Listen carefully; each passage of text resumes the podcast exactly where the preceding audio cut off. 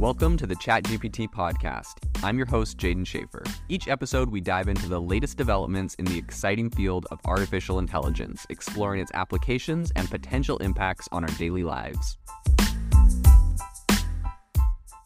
I just released a bombshell investigative podcast piece about Inflection AI and the dangers it poses to humanity. This is right on the back of Inflection raising $1.3 billion and becoming the second most funded AI startup behind OpenAI. The episode is called Inflection AI Raises 1.5 Billion, Thinks Ecology is More Important Than Human Life.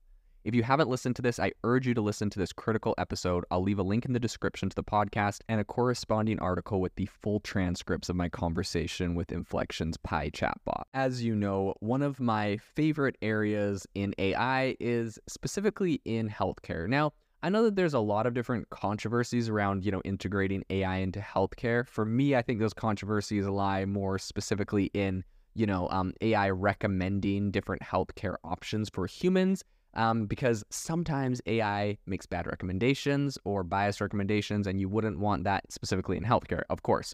Um, that being said, one area that I do think it has a lot of power is in specifically different wearables and in measuring things and giving you different um, analytics and whatnot. And there's recently a company that um, is called Yopi Technologies, and they have a new wearable device that's going to be manufactured, and it is specifically going to allow you to read your sweat and tell you about your heart's health, which I think is really interesting. So it's a wearable device, kind of like a watch um, that you would wear. It uses AI, and I think this is going to be a really interesting move and an interesting piece of wearable tech in healthcare using AI to help people become more healthy. So this is going to be an AI company based out of Israel. It's run by two, you know, experienced entrepreneurs, um, Hemi Rayem and Dr. Mechant Ganut who have successfully essentially de- um, completed the development phase of this Yopi device. I think Yopi is an acronym for your online personal instructor,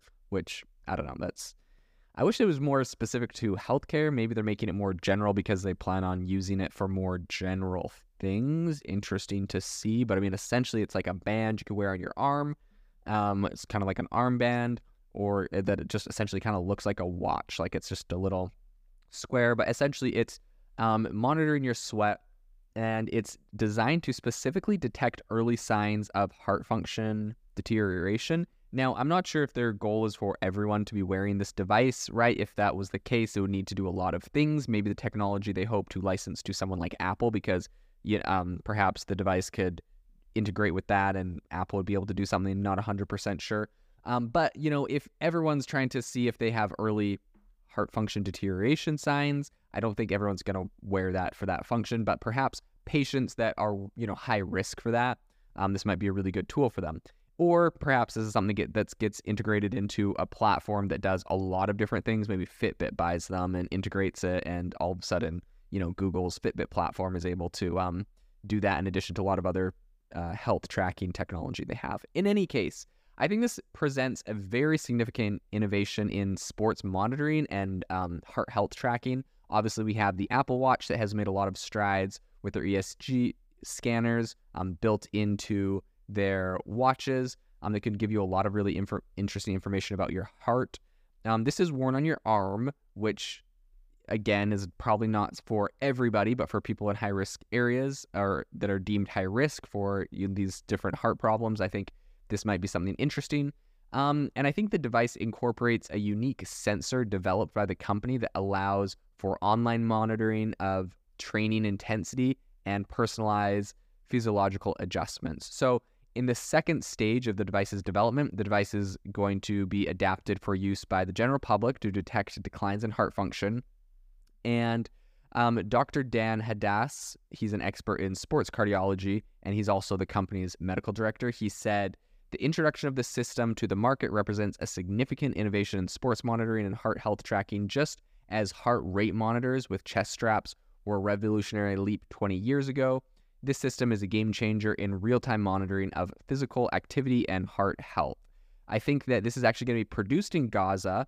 Um, and I think this is going to be a really interesting technology. Essentially, the decision um, shows that the company essentially is really interested in expanding this high tech industry in a region um, that is, you know, not traditionally known for this, perhaps, right? A lot of people think this might be manufactured in China or, um, you know, this company might have been designed and come out of California. So I think this is really interesting. I think Israel has a lot of really impressive tech.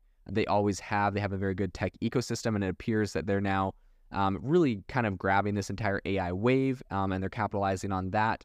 The factory that is making this device specifically is expected to have around 70 different people running it, um, which I think is interesting. Um, engineers and technicians for the production plant, they're already looking at that, recruiting them, and the plant has already begun its construction. So they're actually hoping to produce the device um, in early 2024. And so I think this is very interesting because this is a technology that is, you know, beyond just a concept or idea or a prototype. I mean, they're really they're really focusing on building out the infrastructure, hiring the people. So they've obviously been able to raise enough money and and build like a solid system around this. So I think this is a really interesting use of AI in healthcare. Um, I think they they in order to kind of pull this off, I think they received a lot of support from the Israel Innovation Authority. Um, and so the company has received grants totaling around 5 million NIS from the Innovation Authority over the years, along with some pretty solid investments from private investors. So recently, Yopi Technologies obtained approval for a grant from the Advanced Manufacturing Division within the Innovation Authority's, you know, transition from development to production track.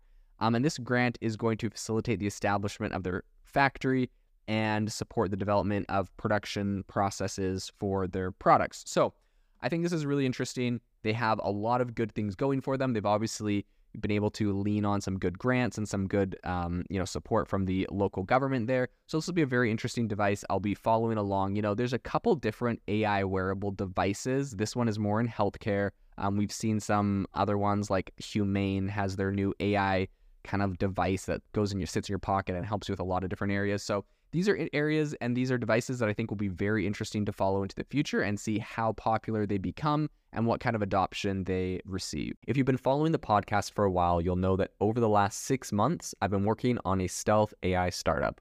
Of the hundreds of projects I've covered, this is the one that I believe has the greatest potential. So today I'm excited to announce AI Box.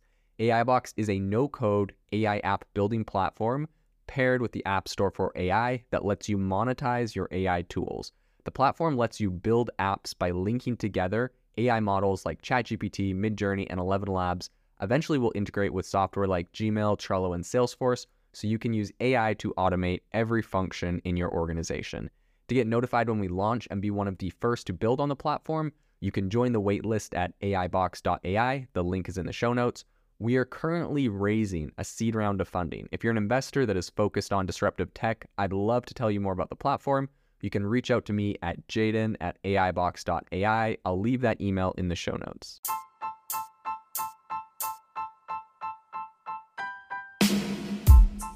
You've been listening to the ChatGPT podcast. Make sure to rate us wherever you listen to your podcasts and have a fantastic week.